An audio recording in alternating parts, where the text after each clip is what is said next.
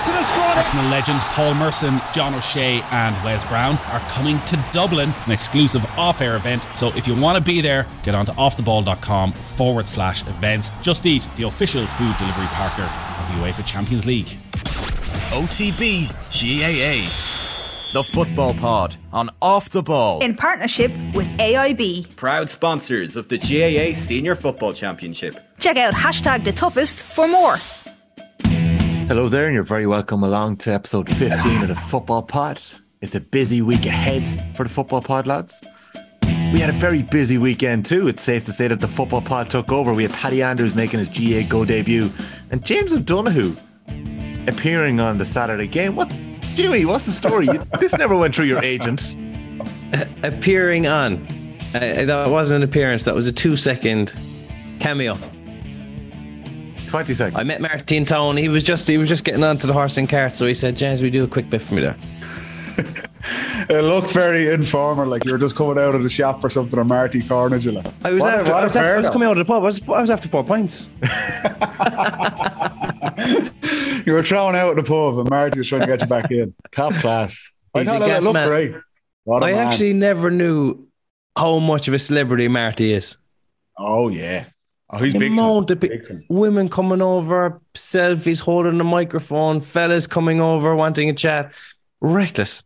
Oh, he's, He's a pure phenomenal. So showbiz. popular. He's Yeah. showbiz. Like. He is showbiz. He even said that a few times. Showbiz. Showbiz. I wouldn't be surprised. I wouldn't be surprised. He was doing. oh, he's a gas man. We need The to get him at the roadshow, lads. I said it. Like get The walk- involved. True, yeah. The walk and talk isn't easy though, James. You know, you got to concentrate on where you're stepping. You got to look at the mic. You got to look at the camera. You know, you got to look at the man who's talking to you too. It's it's hard How going. many takes did you? Well, I have Jimmy? walked and talked at the same time before. I, it wasn't that tricky. okay, all right. Well, listen, it was just saying pressure was on the first night of Saturday game. Paddy, GAAGO. Yourself and Mark and Shay, O'Shea, we were at uh, Grania McElwain in Salthill covering the Cavan Armagh game. That happens a lot in TV production and streaming production. So I'm told. I'm not dri- as showbiz as Marty, so I didn't know where to be going. But uh, no, it was good. They were, uh, Mark and Michael Murphy's involved as well. So looking forward to uh, to getting involved in that in the summer. Mark's a gas man, isn't he? Oh yeah, He is a gas man. we might come Yeah, back to Mark yeah. O'Shea in a couple of minutes. Good bit of crack. Good bit of crack was had, I have to say. The game itself wasn't great, which was disappointing because um, I expected a lot more from Cavan. I think a lot of people did. Um, they were poor, and the game itself, to be fair to Armagh, back to back wins in the Ulster Championship, they play down. You tipped it a long, long, long, long, long time ago. Tommy, Fair that play, down Tom. would would surprise Donegal, and they did. So Armagh, they seem to have put that uh, sluggish league campaign behind them, and they got Rian O'Neill back. It was big. We've seen Cillian McDaid coming back for Galway as well yesterday in the last couple of minutes. So they're massive players for those teams. So Rian yeah, but as a good. spectacle, He it could go wasn't back in goals. Do you see his Some his save, wasn't was it? Absolutely unbelievable. Unbelievable. Out of nowhere, like he was out of shot. And it's a strong hand he gets to it as well because he, he puts it well out of danger. Ah, Yeah. the hair, That like was class. He'll be back in McGeeney's good books now again.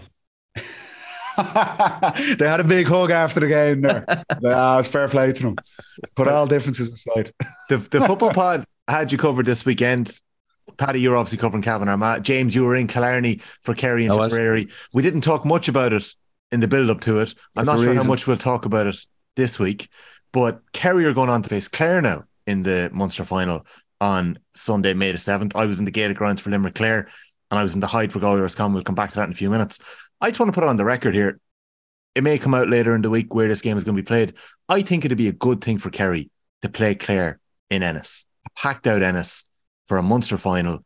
I think Jimmy's not it as- happy already. Look at him. He's disgusted with that. don't do don't No, do what I- the I- Dubs don't do what the Dubs do and get their games in Croke Park all the time. Make it. A Sorry, where were challenge. Dublin playing yesterday? That's fine. But Where were Dublin organise playing it. Yesterday? Sorry, where were they playing yesterday? No, was it Nowlan Park? No, Portlaoise. Anyway, move on. They're Anyway, home. you can organise the fixtures. All the fixtures are organised. You can't just say, "Well, actually, Kerry are playing well and it's Clare, so we'll change the venue to put But Clare it's- at home." it's a Why would anyone do that? It's a TBC. Yeah, but it's on it's on in Gaelic grounds. It's not yet. It's not confirmed. It will be on the Gaelic grounds. I don't know about that now. But would it not be? But in, would there's not be better arrangements for between all the other counties between is it for home and away every second one. So if that if that was in place, you'd say brilliant. It would be a great game in Cusack Park, will you? Come on. You can't just put someone at home for no reason. It'd actually be to Kerry's benefit. Think of it. They're going to be going in now to face a third seed, which is going to be one of Mayo, Roscommon, Tyrone, or probably uh, Derry or an Armagh as a third seed. And they'll be playing them at home. So they're going to be going in undercooked. You can be sure as hell Clare will give them a better game than Tip. But like Clare and Ennis is a different prospect than Clare and the Gaelic grounds. It is, it is. And Clare in Ennis, that is a tough game for anyone. Mm. You know, the crowd are on top of the field. It's a beautiful surface, one of the nicest fields in the country, actually. You love it there, But, um, don't yeah, and it would be, it would be a, a great game, but it's hard to change your own fixtures just for this to say, It oh, we'll make it a little bit more difficult for Kerry. That just on the team, amateur. That's on the am- theme of showbiz for this week's pod, if Todd Boehly was making a call on this as a spectacle, the Munster final in Ennis would be way better. And Like I think Gaelic Clare- Clare can get a couple of loan deals as well. They can Yeah, take, yeah. Um, one from each province. That's this is this is what we're talking about. This is dangerous. entertainment. This is dangerous. But no, territory. it's, in all seriousness, like the it looked class. You. were there yesterday. Hyde Park looked absolutely rammed for that game yesterday. Savage 16. atmosphere. Um, Clare and Kerry in the Gaelic grounds is doesn't really rock your boat. Whereas in Ennis, they're packed out. I, I agree. It'll be better. I think Kerry are going to win no matter where this game is played. But uh, I just think it's a spectacle with my Todd Boehly hat on. I think it would be better. Yeah. I don't think think it's going to happen. though. I do think it's going to be Limerick. I think it was 17, James, that the Clare gave you a bit of a rattle for a bit of the game in Munster. Yeah, Donica, Um, in the Ennis. ref was very giddy with the cards, and Donica got a second Gaff yellow. again, was it? A second. Gaff trying to shaft us. He got second in the first half. So we were against, and we were down at halftime. yeah, We were very, very difficult, difficult game. yeah. So it, it's it's not easy to come out of there. But I agree, it would be a better spectacle, better game, better venue in Ennis. it would be better for everyone. But have it organised beforehand. Don't just willy nilly pick it. Hmm. it's, they're TB, some of these venues are TBCs anyway. Like, but just. But you like, can't TBC a home venue. Look, at you know Jack O'Connor better than any of us. What's Jack O'Connor going to want? Is he going to want Kerry to be in the Gaelic grounds or is he going to want to go into the cauldron and Ennis? He's going to want Kerry to win. Yeah, he won't give. He won't He's give not. He's not doesn't going to give in to Ennis. Jack doesn't care. Yeah, Jack doesn't care. Anyway, we might come back to Kerry Limerick a little later. That that was a very, very, very cagey game. Very cagey game. It was a penalty shootout last year that decided it. But in the last 15 minutes, quality just exploded. And this has kind of been a pattern that's followed games over the last while. We saw it in the Roscommon Galway game, Paddy, at the weekend. Very slow first half in ways. There was only 29 phases to play. I think there was nearly 50 in the second half. Teams are holding on to the ball. They're trying to slow it down. And Galway completely controlled that first half against Roscommon and probably should have been further ahead. Yeah. Um, it- it is a team because that's just the way a lot of teams are setting up and they're they're dropping bodies back. And we've seen this in a couple of games over the weekend, the Cavan Armagh game uh, up in Newry yesterday with um, Donegal against Down. And Galway, I loved what Galway did yesterday. I loved it. They kept the ball. They get two. They get a score. Cathal Sweeney gets a, fist a point after 20 minutes. Hmm. Uh, and they were, they were the only team to do this effectively over the weekend, where they keep the ball for over two minutes. Damien Comer gets one as well later on in the half. They keep the ball for two or three minutes at a time and they work a shot. And it's horrible to watch. If you're with my Todd Boehly hat on again, it's not a great spectacle when a team does that. It's definitely not great for the opposition because they can't. They're playing on, on the opponent's terms. And this is what Roscommon did so effectively against Mayo. But Galway brought, that yesterday. But Galway had the finished product that they'd work a really good shot. We've seen Cavan have an absolute howler playing against Armagh's set defence, and Cavan kicked 16 wides. Did you and see they're the shooting graphic? from all over the shot. Yeah, you saw the graphic. Yeah, horrendous. And, you could see it at the time. It was just bad, bad execution because they were afraid. It was like the Cavan lads had the ball for 60 seconds. like, that's too long. We have to get a shot. And we seen it big time with Donegal yesterday as well in Páirc Esler against, against Down. Oh, so many forced shots. Ciaran Thompson, uh, Michael Langan before he goes off injured. And it's it's all right to keep the ball for a couple of minutes. Mm. You have to keep the ball in order to break, really, really patient to break teams down. Mayo couldn't do it and didn't do it in Castlebar against Roscommon the week before, but Galway yesterday. It just shows a team who are really well coached, but they're all on the same wavelength. There's one time in the first half, I think it was Peter Cooke has a Hail Mary and Paul Conroy absolutely eats him out of it. And I was like, that is a team who knows exactly what they Mm. need to do. So it's it's not great to watch. I agree, T, but um, But can I just make but a it was very good from Galway in controlling the game. I watched Limerick and Clare do that for a lot of that game. It was it wasn't good to watch. Roscommon wasn't weren't as good to watch at doing it until Roscommon unleashed in the second half. Galway were actually good to watch doing it. It was interesting to watch how Yeah. fast Galway were moving it, and they keep finding John Daly and Sean Kelly at the top of that top of the kind of forty five, top of the D. Yeah, that would be planned. And Shane Walsh. Yeah. Keep finding their boys like that. Now Shane Walsh had quite a quiet game. Brian Stack did a really good job on Shane Walsh. Yeah, he was But excellent. like, what was really interesting for me in this game was the manner, the options now that Galway have. Ian Burke maybe didn't stand out as much as Damien Comer, but the man got his paws on so much ball. And Comer, lads, was a man on fire yesterday. It was very, very, very interesting to watch. But Ian Burke, Tom, Ian Burke is the most selfless inside forward I've ever seen play. Like all he wants to do, your second, Petty. All he wants to do is get it, slip it, move, create space for other people. I think he is such a clever player. Friend of the pod, of course. He did a gig for us up in up in Dublin last year.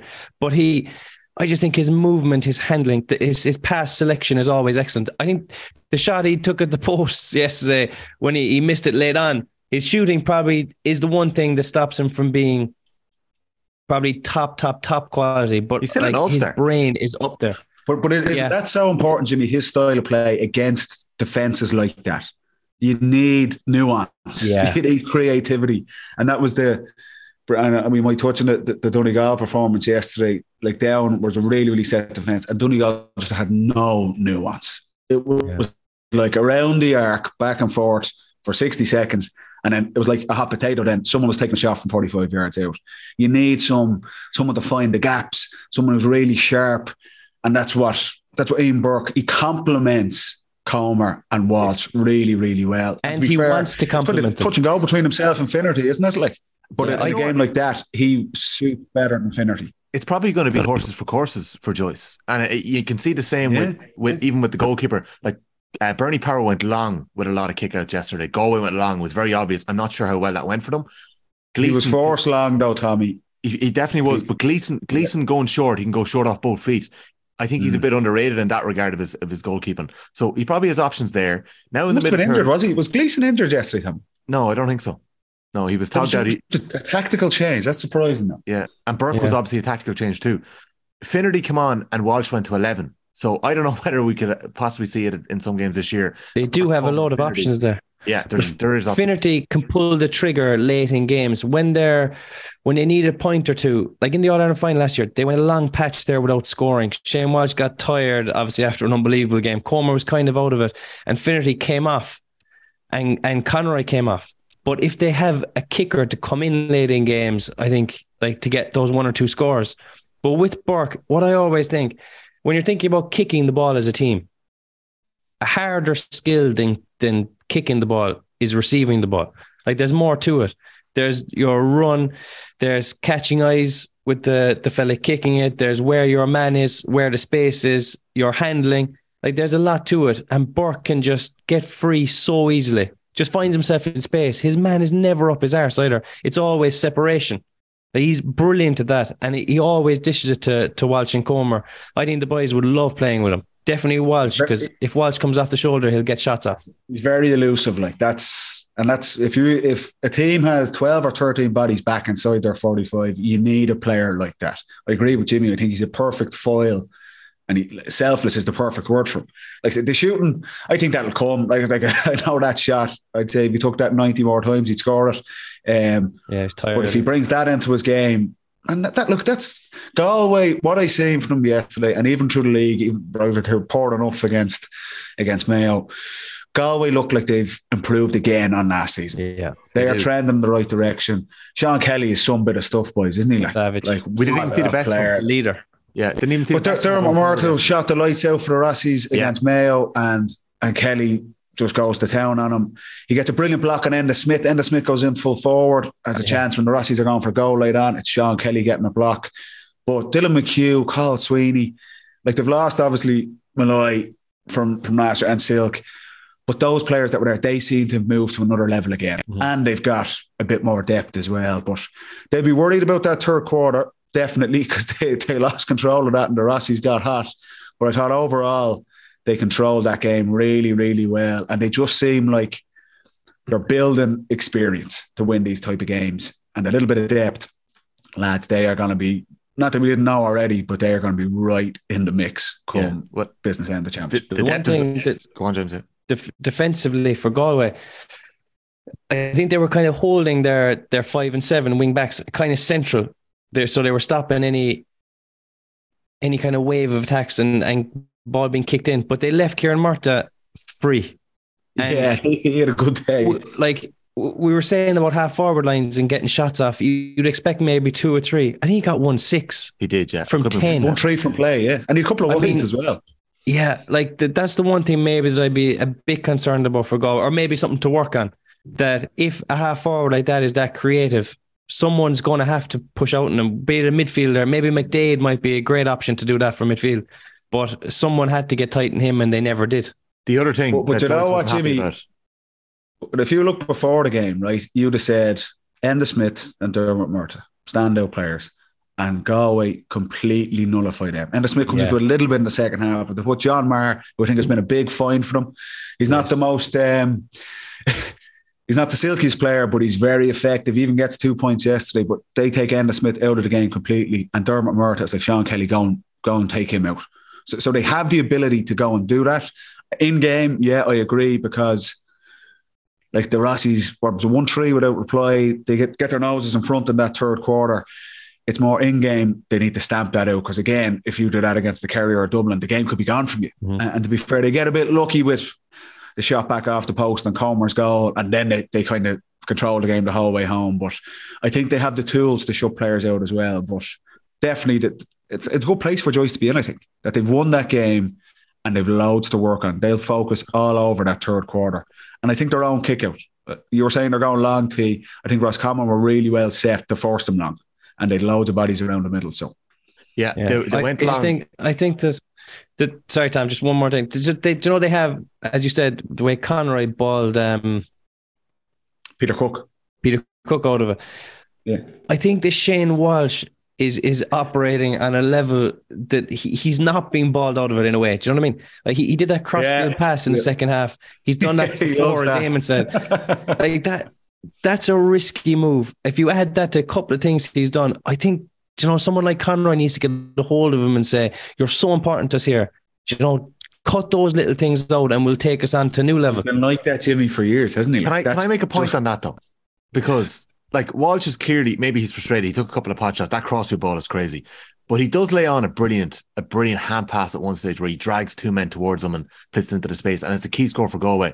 If you look at the Clare game, Keelan Sexton kicks a couple of points again that he had no right to kick, way outside the scoring zone, but he was on it and he did it. Sometimes don't a team need a player that can just do that? Do you not just have to live with that sometimes? If there's a fella like a Shane Walsh, That's what I mean. We had it with Connolly. Like we, we had it with Connolly, you're trying to talk to him, and it's like he's doing his own thing, and that's you have to take that as a team. That the pros outweigh the cons. But Shane Walsh is not. He's not twenty. Like you know what I mean. He's been around a long time. I remember was it three years ago when they were relegated against Monaghan and Clones. We had this conversation around Shane Walsh kind of just switching off. It's like it's nearly it comes too easy to him at times. Um, and, if he hasn't changed that aspect of his game now, I think it's very difficult that he would. But I, I, look, I think he had a great battle with Brian Stack yesterday, and Stack did a brilliant job again. He's having a really, really good season. But I do, I think Walsh, like he a load of possessions. He when Galway are coming out and they're they're coming around the arc, having himself and Kelly and Conroy, your best players on the ball. That's set. There's a reason there at the top. That is not Really? happening just by chance. Um, and the couple of shots he misses yesterday, they're the ones he nails in the All Ireland final last. He Yeah. has that in the locker. Uh, Like when Peter Cooke has his Hail Mary, you're thinking, you can see why he's been questioned over that. But Walsh has the capabilities. And there's days where he's gonna he'll have those shots, like in All Ireland final, he's gonna nail every one of them. So I think you're gonna get that little bit of inconsistency in his game. And that's where it's so important to have Comer and Conroy, the really, really solid players who are exceptional players in their own right, but Walsh is mercurial, as we would say. It is. But And you have to take that. James, would I you think not have been with given a bit more? Would you not have been given a bit more leeway to take No. shots and take efforts on? Definitely you not with, No? with with your, your players. Not a hope. Less because they probably know that you could you could do anything. In, in, in your head, you're thinking this fella could could swing it over his shoulder, ridiculous shot. You know, as fellow players, you almost have to lean on, as you said, the mercurial players a bit more. I think hmm. because if you leave them completely to their own devices, their decision making can be a little bit off in the hot moments. That's why just be concerned of a little bit. The fella with the cool heads need to call the shots as much as possible, especially late in games. Okay. And you have to be able to give anybody it between the eyes and tell them exactly how it is. Like kick and freeze, maybe with your strong leg all the time is non-negotiable from now on. Or Yeah. crossfield balls late in games are non-negotiable now. Like you have to be able to say to these fellas, no matter how good they are, they might have all the skills in the world, but their decision making late in games might be the uh, thing. But that's, that's I'd off. say that I have no doubt there those conversations are happening and have happened with him in the past. It's the mercurial lads. It's whether it sinks in or not. that's the that's the challenge. I've no doubt Pádraic Joyce would have had these conversations with Shane Walsh, and I'm pretty sure Paul Conroy would have given him like those crossfield passes. My God, if that was in just an example back on our team, there would be war in the dressing room over that. It would be because it can it can cost you, and they've kind of gotten away with it. But Galway, Galway are absolute bullseye on winning the All Ireland this year. And if they were to lose against the Dublin or a Kerry or someone in, in Croke Park later in the year for just being sloppy, they would not forgive themselves. They wouldn't forgive. It's all right if you're you're beaten by a better team or you just run out of puff, whatever it might be. Last year's All Ireland final, Kerry just have that bit more experience. Galway have ticked a lot of those boxes over the last two years. And for them to lose it by just being sloppy, that would be, or there'd be blood in the streets Yeah. Galway if that was the case. You definitely got the sense afterwards. Joyce uh, took his time to chat after the game. I'd say it was 45 minutes. Uh, he had a shower. I think he cooled down a bit. He spoke to the lads in the dressing room and then he came out to talk to the press. I don't know if this is a new thing or if certain managers do that to kind of cool down a bit beforehand. But like Joyce, you got the sense, uh, wasn't taking that for granted. He wasn't too happy to Conor Carroll, you could see him in the first half, was getting all of his short kickouts away down the middle. So that was something that didn't really work for them. You mentioned their long kickouts. That was didn't really good from the. Rossies, though. Very good from the Rossies. I thought the Rossies on both kickouts were very, very good. How they were shutting down Galway. Galway went into a spine in the middle of the pitch, and the Rossies kind of had an arc around them, knowing it was just homework, it was preparation.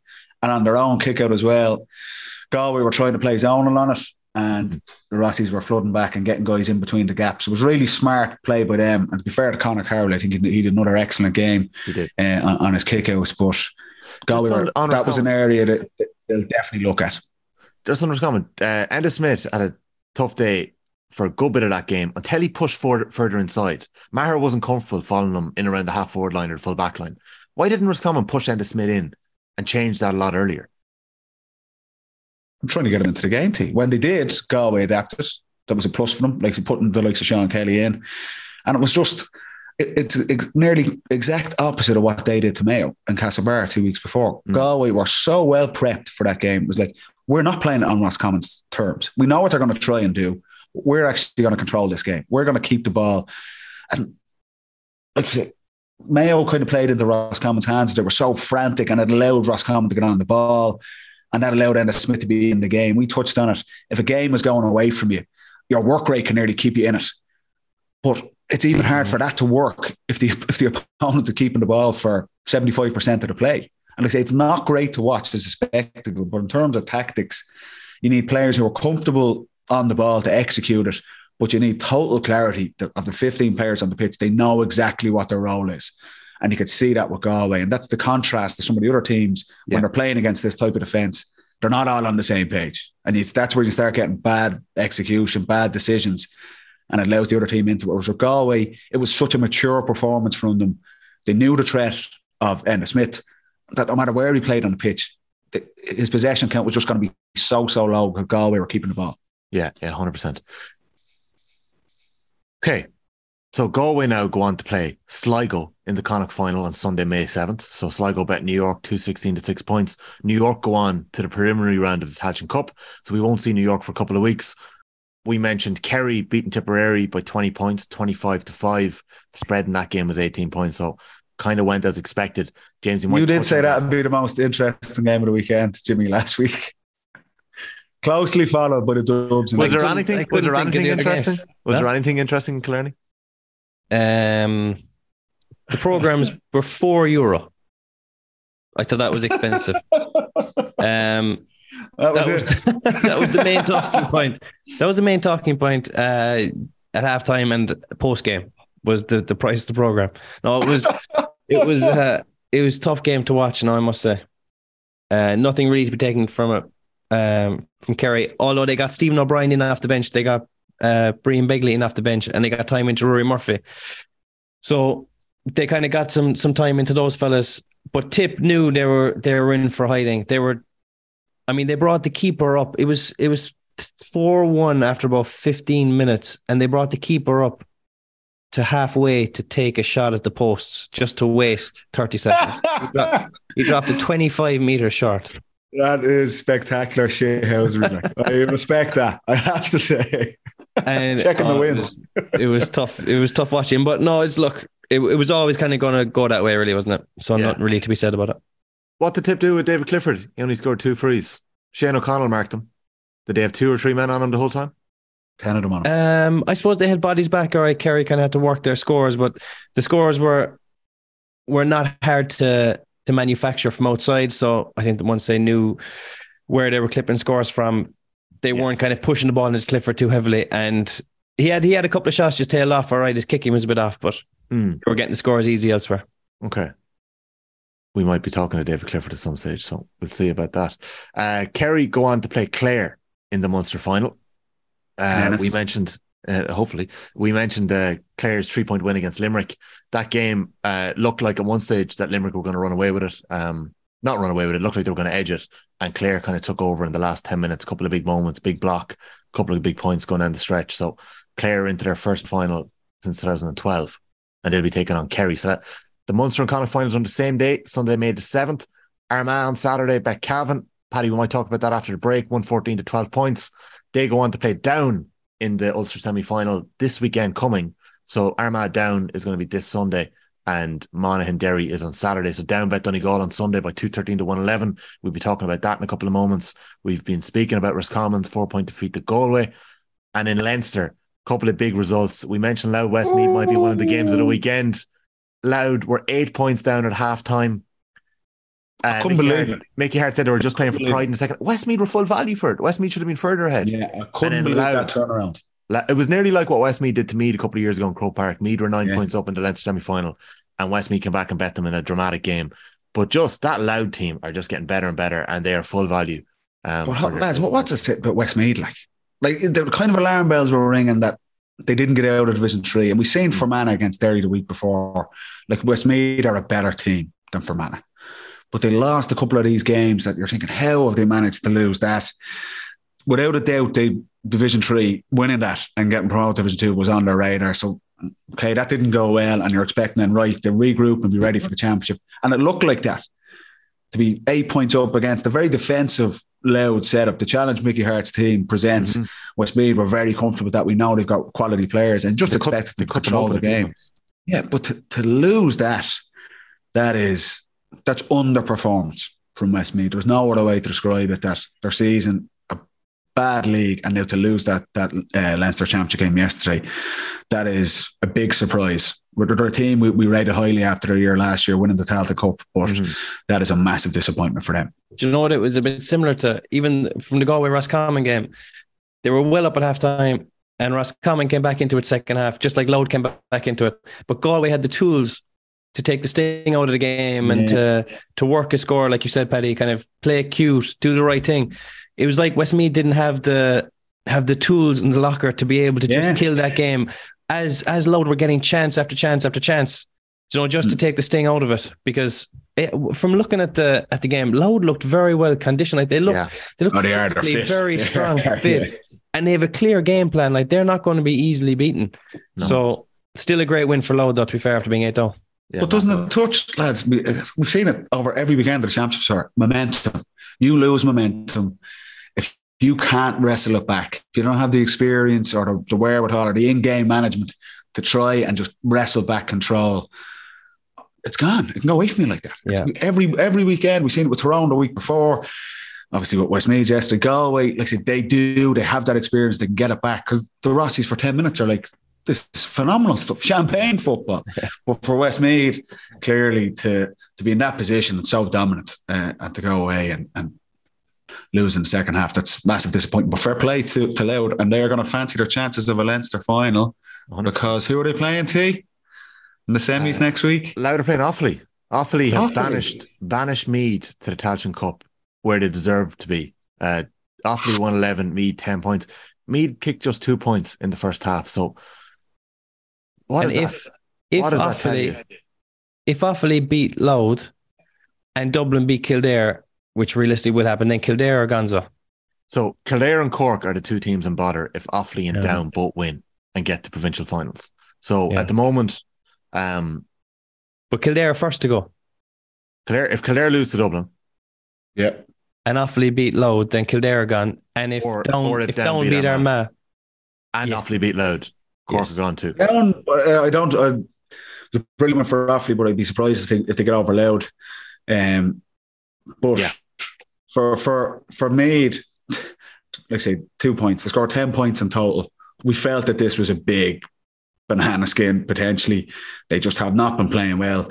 All the pluses that they had at the start of the season, where they win those first couple of National League games, was attack and play, kicking the ball, goals, creating goal chances we knew they were suspect at the back. Their organisation, you felt, was kind of questionable, and their goals were getting them out of jail. They have dried up well and truly. And we said it last week, Jimmy. You were pretty, uh, pretty heavy on it. If they lost the game, that would be a, a complete disaster for them, and it is. It really, really is. That they've somehow managed to hang on in their Division Two status, but that was trending only one way. And that performance yesterday, they only scored ten points. And if you look, beaten by the far better team and Offaly, that is it's tough going for the Royals, Tommy. There's no other way to dress that up, I'm afraid. There really is. they'll have to win the Tailteann to, to salver any. They are not going to win the Well, Tailteann like, Cup. they're not. Well, I'll go on record and say that now. Yeah. They have got Yeah, no, no, they're not. chance. No chance. And I would agree with you on that, Paddy. They aren't going to win the Tailteann Cup because No. I, I felt so sorry looking at Donal Keogan and maybe, you know, Cillian O'Sullivan who have gone through their Meath careers and have given everything. And they just keep getting days like this. And that felt like in a deer uh, yesterday. Four lads made their debuts. Three or four fellas probably have only played three times for Meath before. It, I, it just you talk about Westmeath having the tools to be able to resist that Louth fight Mm. back in the second half. It felt like that Meath team just don't have the tools at the moment to hold off the external pressure and possibly adapt to whatever pressure's been put on them on the field. But Because to be, be fair, Tommy, in some some semblance of defence for, for Colm O'Rourke and the management team and Meath, uh, this was this is a long term project. Meath were starting from a very very low base. The challenge is how quickly you can implement this change, and, and you, don't you learn how to control games. You learn from experience. That that there's no shortcut to that. We've seen Galway. They would have disappointed losing last year's All Ireland final couple of previous years where they weren't performing, but they're learning along that journey. You need some, you need to hit some sort of markers along the way to, to keep the faith with it, to keep going, right, I believe what our work is doing. Okay, that's a setback, but there's some positivity there somewhere. You look at what Conor Laverty's done and down. that's the thing. Like that win yesterday, even if they don't, and even though they didn't get promoted, there was performances that the, the down players can look and say, okay, I believe in this guy. He's got credibility there. And their win yesterday against Donegal gives them that. Even if they don't go on and beat Armagh and they're, and they're in the Tailteann Cup, there's still so much positive things to take, to hang their hat on and say, okay, there's progress. Now we're ready to, to give even more to Conor Laverty. Meath have not got that. They were No. never going to be Leinster champions. They were trying to get promoted to Division One was not really on their radar. But what their level of success was was pretty low, and they haven't achieved that. So it, it leaves They're the easy to beat. They're easy to beat. They're easy to beat. be They're the easy first to thing play too. against. Yeah. Um, I don't know. It's a big ask to try and turn that around. Like, where do they go from there? They, they, would have expected to beat off. I, think the way the side of the draw, maybe getting to a Leinster final, I'm sure would have been a target for them, but they have I- fallen way, way short of that. like what, when you say they would have expected to beat Offaly, I'm not sure how much. Oh, I, I, expectation I, I wouldn't have been sure of it, but I think they would have been in the in the But, like, camp. they in would have the been camp- targeted to beat Offaly. And if Well, they the- weren't, the- Tommy, well, that's a problem in the first. Well, th- well, that's the problem. The word that the camp hasn't been happy over the last couple of weeks, and they've been struggling with injuries to keep players. There's been players dropped. They wouldn't want to be happy. There's been like Anthony Moyle spoke about it this morning. Uh, Owen Harkin started the game against Kildare, the a must-win game, final league game of the year. He's dropped, and two players who didn't play any minutes in the league are starting the first championship game three weeks later. So it, it's it's just very messy at the minute in Meath, and I think the thing is, Tom, is we might leave it at like, that. with those teams. go on, Jimmy, go on. those, no, I'm not going to throw the boot in anymore. But with those One level more time. teams, with those level teams, three group games in the All Ireland series would bring you on so much in a development phase. Like the, you could hear Colm Collins talk about it with Clare, that their development they needed to be playing top teams in that group rather than playing Tailteann and not improving. I actually don't think Meath need that this year. I think if Meath were in the All Ireland series, they would be ripped asunder this year because But they'd all the evidence. they- but uh, but no, all the Yeah. evidence we've seen. Because I, I'll put it to you this way. They're not good enough. Put it to you this way, right? And it's the last thing I'm saying about Meath. Between August or July 2019, when Meath were in their Super Eights and their Division One campaign the following year, they played 10 Division One sides. They didn't win a single one of those games, but I would argue with anyone that they were competitive in nearly all of them. I think they lost some games by a point, four points, three points. They were competitive in those 10 games. Those 10 games against Division One oppositions were more games against Division One opposition than Meath had played in the previous decade. Right? They could compete in those games. This Meath team cannot compete against Division One opposition. They are not able to. They're not ready for it. There's no format there. There's no structure to their setup. The players aren't good enough. So it's actually a good thing for the future of Meath football that they're in the Tailteann Cup this year. This year. Because it it was going to be so bad if they got into the round robin. It was going to be I that. knew you'd put a positive spin on it, Tommy. Only you Yeah. can put a positive spin on the Royals getting knocked out by Offaly in the next That- championship. But that I, wasn't- I, I agree with you. That wasn't I'm possible. buying It what's just just would have not- been- it- That's it not just what you said been worse. off offline there, 20 minutes. I tried to look. She's rattled. Look at it. Look Royals at the Chuck, look at the rattled. Look at the Chuckle brothers having a laugh. Uh, in the other quarter final, Wicklow had reduced the gap against Kildare to three points with 10 minutes to go. Kildare pulled away later on. Darragh Kirwan looked like he had a cracking game, and Paddy Woodgate got his first goal for Kildare on his first championship start. So Kildare won that game by 10 points. They go on to face the Dubs, who racked up 430 against Laois. Laois kicked 2 9 in the end. 430. The scary thing about the Dubs, I think the bench was Howard, Scully, Rock. Um, I have to get the other two, but it was a fairly awesome bench that came in. Jack McCaffrey started, Paul Mannion started, uh, Con O'Callaghan kicked one five, Kilkenny scored a goal. Colin Pascal ran the show, Paddy, from eleven. Did you watch this game or did you? Did you? No, God, no. You took the eyes off it. You had no interest. in I'm, I'm doing both the, the Leinster semi-finals this weekend. So Okay. obviously, I've watched a lot of Dublin, and, and it's seen the reaction to this uh, from a wider angle.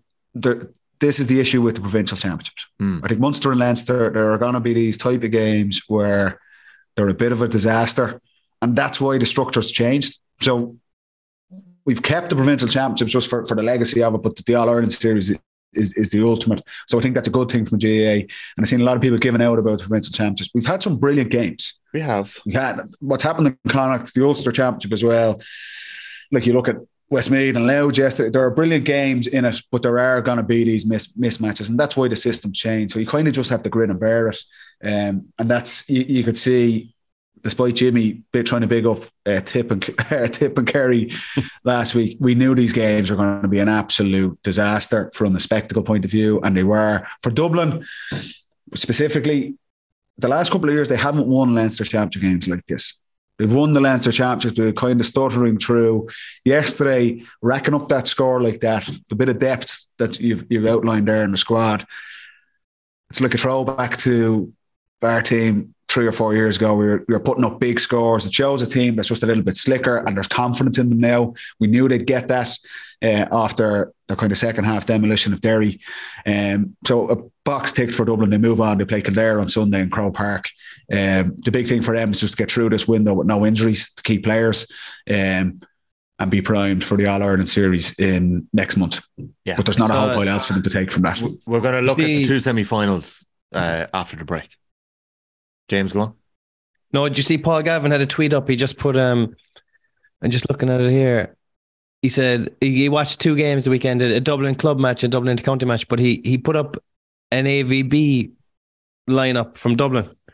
And he reckons they're the they're the strongest squad in the country. But like they are every name is familiar and every name is is clearly quality.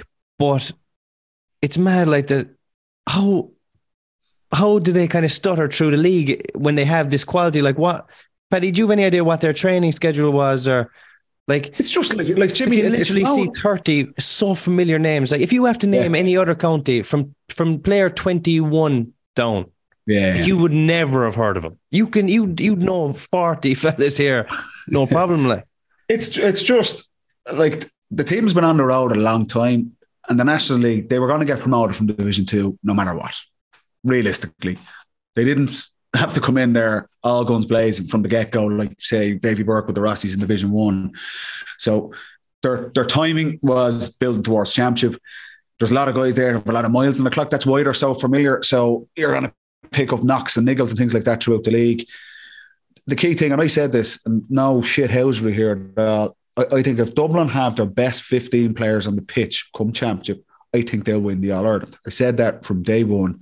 The big challenge, and not just Dublin, I think for a lot of the top teams, if there's one or two key injuries, then it's it's wide open. But if they have their best 15 and there's no injuries to those guys, I think they're a team to beat. That's and that's not honest to God, my opinion on it. But we seen it last year. They missed Con O'Callaghan against Kerry. What a massive difference that makes. Um, but yesterday was a positive thing, and that's what I mean. The next three or four weeks, no disrespect to Kildare or or Louder Offaly on the other side, the Leinster Championship is about getting through the next three or four weeks. No injuries. You can see the build, the fitness building, and the sharpness. And that's that was the key thing you took from yesterday. Not against great opposition, obviously, but the rack up 430. It shows their patterns of play, their their skill execution is really good, and it's getting back to what it is. So, um, but but you're right, the Jimmy. only yeah They're, they're timing it. the only the only area that they don't have household names is the full back line. Yeah, these are always after that full back line, Jimmy. Been after that full back line for 15 years, like. No, they had Cooper, Philly, Fitzsimons when he was in his pomp. But Philly's still everywhere else, for a text when he's tied up with the BBC. everywhere else they're loaded. But like, you, you can't build a house on on foundation. So Like- you've gone from 60 seconds ago saying they're unbeatable to now you're back. No, I didn't. I never said that because Jack I O'Connor actually- just texted you there. I know because I tweeted back to Paul. I was like, I was like, they're all unbelievably recognizable names, but I wonder, in terms of the top top quality that G had, I don't think that they're there yet. He's always on about how they're building, building, Who building, building, and a yeah, and a massive panel, a massive squad. But It's like a Kerry forum you lads have on Twitter or something, is it?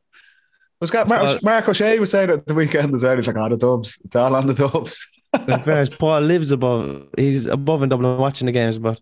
Hmm. No, it's just interesting because they have so many, so many household names, but you just wonder have they got to that top quality level, Time will tell. the backs. There'll be will plen- plenty of time to talk about that, and I think we could do some comparisons on the Galway depth and the Kerry depth as well, and uh, see who has the best A versus B teams. We might do that during the week. You are listening to episode 15 of the Football Pod with Paddy Andrews and James O'Donoghue. We're actually going to have a bonus episode later this week, so I think What? we'll keep the identity of our guest, our special guest, a secret. And we'll uh, we'll let you know maybe on Wednesday. So keep an eye out in the Football Pod feed for that. Make sure you're subscribed. You probably are if you're listening, so just make sure you're subscribed. We're going to be back right after the break with a special announcement. A lot of news here in the Football Pod of our special guest in Killarney at our live show on Thursday, May the 4th. Oh. Stay tuned. We're back after this. You are very welcome back to episode 15 of the Football Pod with Paddy Andrews and James O'Donoghue. Can I get a drum roll, please? We'll take the Led Zeppelin music in the background. Hmm. Special guest in Killarney, former teammate of James, former Go foe of Paddy Andrews, and also a colleague on the old GAAGO. Mark O'Shea is joining us Oh, as our special guest at our live Can't do a gig in Kerry in the without great one of the O'Shea's. Southern? Hotel. and just to let you know, lads, there is very few tickets left. We're talking in the teens. That's how many tickets are left uh, this weekend. We're in the Great Southern Hotel. So if anyone is on the fence about going, or you want to go just for Mark O'Shea, snap them up right now because they're going to be sold out. And uh, that'll be it. We might run a competition for a pair of tickets on the football pod page as well. James, are you excited? I know Paddy was talking to Mark at the weekend. Are you excited to have Mark O'Shea at our Role? I am. I am. No, How Mark would be brilliant. He's lo- uh, He's just a personality. Mark he just has loads of great stories now from from all the different. He played in a couple of different Kerry teams as well. Know, he had, Yeah, he had a full kind of array of, of the experience of the of the intercounty player from probably coming where the science part of it wasn't the main part to the very end where it was Put it everything. mildly. Be, be interesting to see what he thinks of that. But oh god, I, I said on the pod before, going training when I was younger and marking Mark O'Shea was just Oh, demoralizing. Like you Wasn't go into training, You're not excited for it, no? genuine, you wouldn't. No, you were excited the first time, and after that, then it's downhill from there. Really, like the he just he just knew where the ball was going all the time to stop you getting it. So, in terms of defending, I reckon the most natural defender I've ever come across, anyway. And Did- top fella, funny man. I can't wait to have him on the show. Did Mark O'Shea ever leave you on your arse with a solo dummy? Because I'd He have had had to go for a block. I'd have had to go for a block to be sold a dummy. He had it in the back pocket. I pocket. was as a cornerback. shepherding. I, he, Yeah, I no, wouldn't say Jimmy. I wouldn't say you were going for diving blocks now. To be fair, like. Paddy, did you ever No. I was Mark? ushering down the wing. did I? I don't. Was he think ever I marked did. No. no. No, I used to take Burno a lot when we played, um, and he was kind of coming towards the end um, as I was coming more into into the team as well. I think his last year, thirteen and fourteen, he played, and then was he? He was gone by fifteen, was he? Or was Oh, he, still there? 15. 15? No, he, He played he 15. played 15. Yeah. He, he, he hurt his hamstring actually the a fortnight before the final against Dublin. I think he got a black card in the semi final against Tyrone. Yeah, Um, and a black card at that time was you're gone. Just for the game. Yeah. Yeah. I think it was you, you were substituted off. So you got a black Yeah. card in the semi. I think he pulled his hammer then just before the final. it's, it's funny you say that. Like, before our team had, had won back to back, the only team to do it that century was was that Kerry team in 06, 07. I think he was player of the year in 07 as well. As, as a cornerback, like the three O'Shea's were absolutely incredible, but as a f- just pure skill levels for a quarterback, he was absolutely off the charts. Like a Rolls Royce player, like Hmm. um, and like I said, yeah, you, you can't get down to Kerry with at least one of the O'Shea's sticking their oar in for, for a gig, but it, it'd be very, very good crack. Um, great to listen to the stories, like as Jimmy said, kind of coming from different generations of GAA, um, but himself as a player in his own right, off the charts good.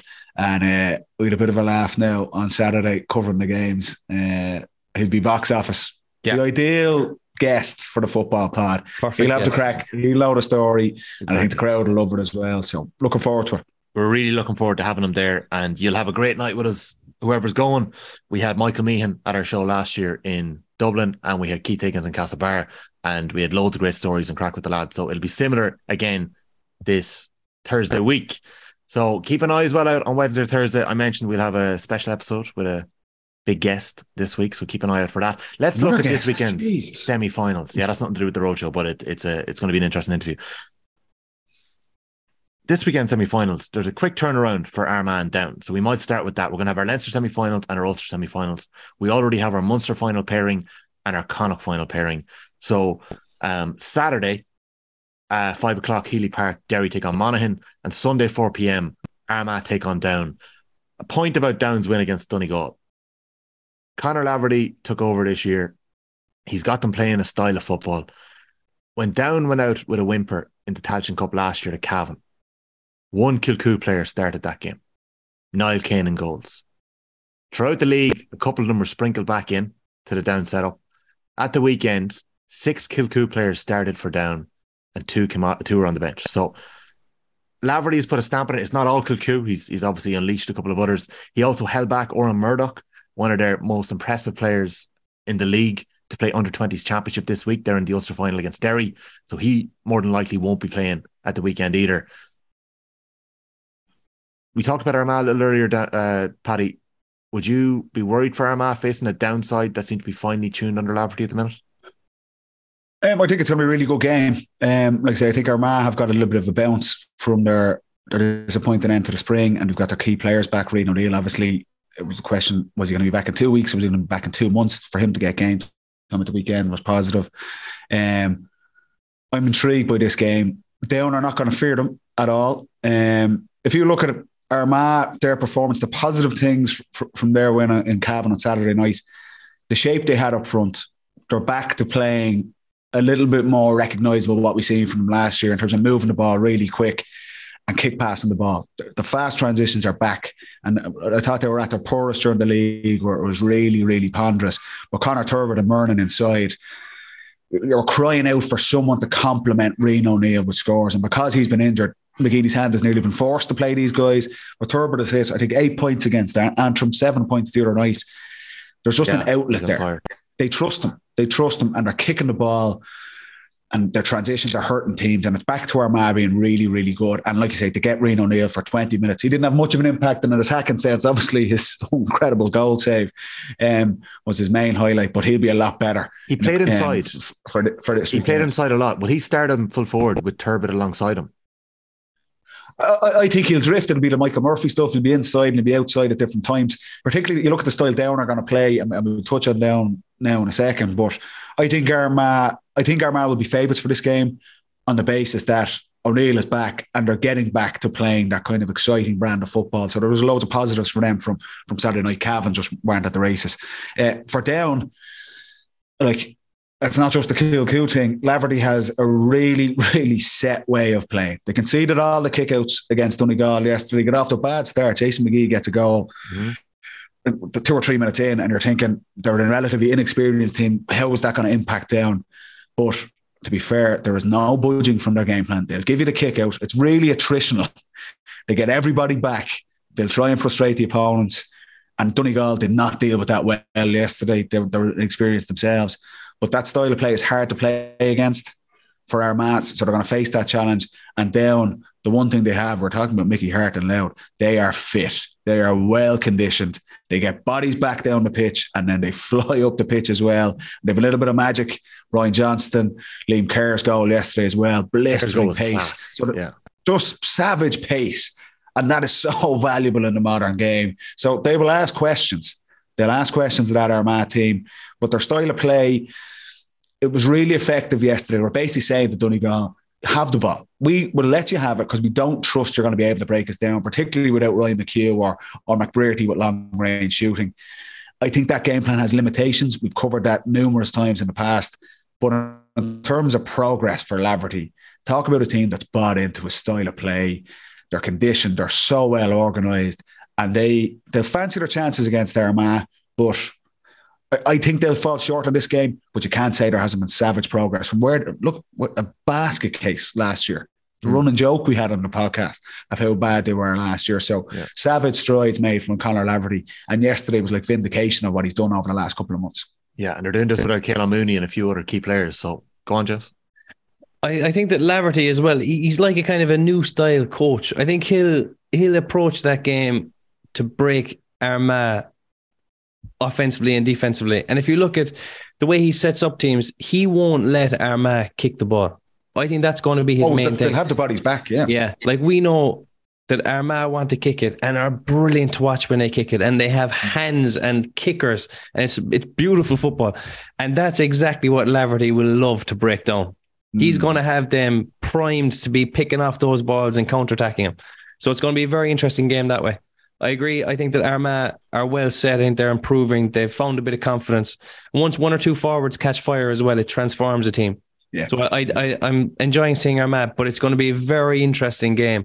I think that Laverty will just thrive on kind of picking apart Armagh. I just think he's that kind of manager, which is going to be so interesting to watch. I wonder how much time he's going to have because he's obviously double jobbing this year. He's uh, manager of the Derry under 20, 20s this week, 20s yeah. as well. And they played Derry on Wednesday night in the Ulster under 20 final. But you know what- what- what talk about the turnaround. It's very, very From tough. both teams, T, Armagh down, they are really, really well conditioned. Mhm. They can, they can get up and down the pitch at pace. I agree with, with James in terms of Armagh will want to try and hit Turbitt and Murnin. That's an X factor and have to have Rian O'Neill coming off them as well. That's a real positive for Armagh. But down their setup yesterday, they get, everyone back. Like I'm not a big fan of conceding kickouts, but to be fair to them, they, they didn't deviate from that at all. Even when, particularly that first quarter, Donegal looked like they they had control of the game. They backed themselves, and down the stretch, they just blew Donegal away. So their If fitness Donegal isn't didn't play that bad. Donegal put up a show. Well, I, like I, I thought up front, T, they, uh, they had a lot of it was an interesting thing. I was watching obviously in BBC, and, and it was there wasn't a player in the Donegal panel yesterday over 30 years of age. So they're a really, really young team. They lose Michael Langan injury to a hamstring injury, but that's kind of carrying that going in. But without Murphy, obviously, but Paddy McBrearty, Ryan McHugh, they're they're Donegal's three best players of the last de- decade are gone. There's all the upheaval off the pitch. So that inexperience probably cost Donegal and they start forcing these shots. And that's what I mean. It was it was brave from Laverty and down. They're kind of saying, we actually don't think you're good enough to break us down. So we let you have the ball out there. Yeah. And Donegal, very similar to what Cavan did the night before, they just start launching long range shots and it wasn't working for them. But I think for, for Donegal, because it's probably the last word we really have on them for a while, they are they are not at the top table anymore. I think that's clear after a kind of decade of competing for, for Ulster Championships and All Irelands. It's going to be a couple of years before we see Donegal back competing in Division One, competing to win Ulster Championships. There's just there's a massive turnover in their squad, and I suppose the challenge for them is. Do they stick with it? Is Aidan O'Rourke and Paddy Bradley? Are they the men to bring it forward for next two or three years? Because it is going to be a transitional phase. They're not going to be competing for Ulster titles. I think that was clear from yesterday. You could see that. Whereas down on the other side, they made the call to bring in Laverty at the end of last season, and they're they're nearly like a season ahead of Donegal in terms of their transition. So it can it can turn around quickly. But for Donegal, that was a team going down, and for down, it was a team. For down, it was a team coming up. Uh, it was just two teams going different directions yesterday, and it was really, really clear by the end of that game in Páirc Esler. Yeah. James, how do you see Armagh down goal? Well, it'd be interesting to see what they do with with Rian O'Neill because if they're going to have to pick off shots, if Armagh are going to have to pick off shots from from maybe a bit deeper and maybe not go into the full forward line as often, he's the perfect foil to have out there. You know, dictating play, taking some long range shots. So it'll be very interesting to see what they do there. Um, can Turbo keep up his form? You know, he, I say he's kicked eight, seven. Even if he, if he just goes with six, it'd be it'd be on Take six, serious yeah. vein of form.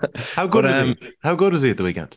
He was really good. He was very good. He- Park Faulkner, Faulkner was picking him up as well, who, who was like a big leader for, for Cavan. But he, there was just loads of space.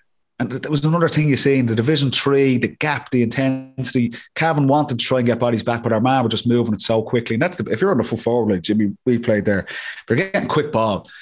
The, opposition, the opposition can't get back. And there were so many times Armagh were looking for a long kick pass, and Turbitt was getting the ball in space.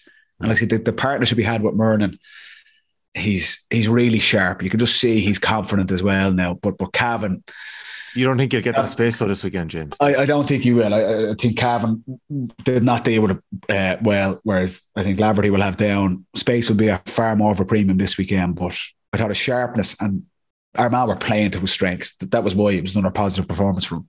Yeah, he's very good at kind of working working the space to to pull the trigger. Like that's a massive skill to be able to work your feet and get the shot off. But it's interesting. Say if you're if you're defending a team that are that are going kind of long, you've two options. You can either get in the kicker's face who's delivering the ball and get in their eye line and stop them picking the pass, or you can do the low block as they call it in soccer and have everyone kind of back around the full forward line or the full back line. So I, I think I think that Down will probably leave Armagh have the ball in a lot of space out the field and just put the bodies back in, in the in the full back line. So I think the, the shots the shots from around maybe 40, 45 yards are going to be on for them for Armagh. So that could be the winning of the game if they get their kickers out there instead. Yeah, we're going to go quickly through the other games here. Uh, we'll get stuck into them, reviewing them next Monday on the Football Pod. Derry Monaghan in the other semi final. Feels like we're sleeping on this a little bit because it's so tight from the Armagh down performances at the What, weekend. what, what channel is that on at the weekend? Uh, GAAGO. All right. I actually don't know. I'm asking you. No, no, no. I, I do think you're correct. I do think it's on G. Are you are you at it? Tune. I will be. Yep. Okay, good stuff. I thought you were doing the Leinster semi finals. They're on Sunday. I'm Are you doing- working my doing all of them? balls off this weekend. Oh, Paddy man. Andrews. But every match, every match, like Marty Morrissey, showbiz. I'll be outside. Oh, I'm looking forward to this one. I have to say, Yeah, we'll have to uh, give me give me a minute on this because we're tight on time. I think, I think they're going to win it. I think it was incredible turnaround from Monaghan against Tyrone, but I would have Derry ahead of the pecking order than this Monaghan team. Um, again, I can't wait to see what McManus does against the really set defence. Can he keep going back to the well and doing it? Jack McCarron will be under. He'll have been really disappointed with his performance the last day to come off off the pitch. He lost his battle with, with, with Pádraig Hampsey. He has, he'll have something to prove, a point to prove for Monaghan. But they're going to be so, so well organised. We say this about them all the time. They'll be going for this Ulster Championship to go back to back again. Um, I, I just think I think they're a better team than Monaghan. Even with Monaghan's unbelievable turnaround, the match of the champion, match of the season so far against Tyrone, um, I fancy Derry in this one at the weekend. Be interesting to see um, Chrissy McKaigue on McManus, want to? Yeah, McKaigue didn't yeah. look. He didn't. He obviously has had his his um his injury problems. He didn't look his sharpest against Fermanagh. He got he got taken for a couple of chances, even a, a goal Mm. chance, a couple of points. So that'll be interesting. McManus will fancy his chances in that battle, but that'll probably be the defining stat. Whoever wins that battle, and if Derry cannot foul and leave McManus kick Monaghan through the game, I think the Yeah. Derry should have enough. That they'll control the game. They won't. We know what they're going to do. They're not going to break fast. They're going to slow the pace down, attack slowly. Um, it'd be an interesting game, but it's hard to call it. I mean, Monaghan, Monaghan have high hopes. They'll have a serious renewed vigor about them. I'm kind of falling with you, Paddy. I think that Derry just just seem to have a monopoly in, Munster, in Ulster at the moment, where they know how to pick teams apart. Yeah. It'll be interesting, but I fancy Derry. I'm starting to get flashbacks to early on. I'm afraid that I said the Monaghan were already third seeds earlier on. Apologies if I said that. I Oh, you were writing a few people I said- You threw down under May- the bus as well. Mayo- down did. under the bus. I've been backing down. You did. You had. Armagh in the seeds as well, as if they were going to win at the weekend as well. Okay, yeah, yeah. No, I was saying that that You can edit it later the on, though. They're the possibilities. I'm not. Ed- I'm not editing anything. They're the possibilities that can happen this week. So, um, the confirmed third seeds are Mayo, Roscommon, and Tyrone, and one of Armagh or Monaghan are probably what we're going to see in the third seeds. It's it's decided by league placements. Monaghan last year, Derry had an explosive first half, got two goals, uh, scored three overall. Monaghan kicked 17 points against Derry. Monaghan put it back to three points at one stage last year in the second half. They started very slowly. Are we writing Monaghan off a bit too quickly? I'm not, that's not writing them off. You're asking who do you think's going to win the game. Yeah. It's got to be a really, really close game. Hmm. I think expect big games from Ethan Doherty and McGuigan up front. I think Monaghan will find it harder for scores um, against that set defence. I agree. I think McKaigue would pick up McManus. Like if you look at Monaghan, they finished the game unbelievably well. Obviously, kind of fairy tale, fairy tale stuff to, Yeah. win against Tyrone. For 40 minutes of that game, Tyrone were absolutely annihilated them. You know, and, and that's where Tyrone's this in ill discipline to, to keep Monaghan in the game, hanging in there with McManus, McManus kicking frees. You would think Derry and how they're coached and how they're so minute on these details that they won't fall into that trap again. And that's why I think I'm not writing them off, Monaghan. Yes, I do think it will okay. be close, but I think Derry will will. I think there's just too much for this in this game. That's that's that's fair. Okay, It'll be tight though. It'll be a classic. You'll have to tune in. we have a minute. Are we calling the Dublin Louth Leinster final? Is it going to be that straightforward on Sunday in Croke Park? Yeah, I think so. Yeah. I think That would Dublin been- will give that would have been Kildare a good impressive. tipping. I can't see Kildare coming within ten of Dublin. Okay, ten. I think that yeah. I was ho- I was actually hoping that Kildare would put down a marker against Wicklow and really put them to the sword, but there was there was only a couple of points in that game for a lot of the second half Mhm, There was yeah. until um until Woodgate got the goal, and Louth. I think that Louth, yeah, Louth. Look, their conditioning looks brilliant. They have a bit of confidence. Great, great result in Division Two, up to up to third. I think that they'll be strong favourites against Offaly. I think Off- Offaly will. I think Offaly will struggle to break down that really tight set defence that Louth have, and I think their condition will probably get them over the line as well. Brilliant win for Offaly to get over Meath, but Louth will talk about a team really well organised. Everyone knows what they're doing. They're confident. Meath were the exact opposite of that. So, as good as a win as it was yesterday for for Offaly, I I don't think they're going to have enough to break down this Louth team on Sunday in Croke Park. we definitely didn't give Offaly the credit they deserved a little earlier on. So apologies to all Offaly people that I am from Meath and that we we kind of focused on that one. So we'll uh, we'll leave that at that. Lads, great to chat this week. We had 10 games to get through. It was hectic. There's four next weekend. There's also three under 20 finals. Sligo won the Connacht Championship last weekend. A brilliant win. What a speech! Unbelievable. Ah, I loved it. Bet all the big dogs, and now we're We need to get that young man on. Get that young man to Killarney. uh, I enjoyed that speech, I have to say. And a Canice. little chort. Yeah. I made I made a mistake in my tweet. I called yeah. him Candace, but uh, Canice, yeah. Ah, Uh, Jesus, a bit of respect, T. Munster under 20 final tonight. James is flying off to it. Cork against Kerry. Leinster under 20 final on Tuesday night. Kildare against Dublin. Yeah. Ulster under 20 final Wednesday night. Derry against Down. Keep an eye out on the Football Pod feed for a very special interview that'll be dropping later this week. We're actually going off to record it now, so we're going to go. James and Paddy, really enjoyed chatting to you again this week. We'll be back next Monday with the Football Pod. Cheers, boys. Pleasure, as always. Thanks everybody at home. And final reminder, there's about 15 tickets left for the Football Pod live in Killarney in the Great Southern Hotel on Thursday, May the 4th. Go get them before they're gone. Talk soon.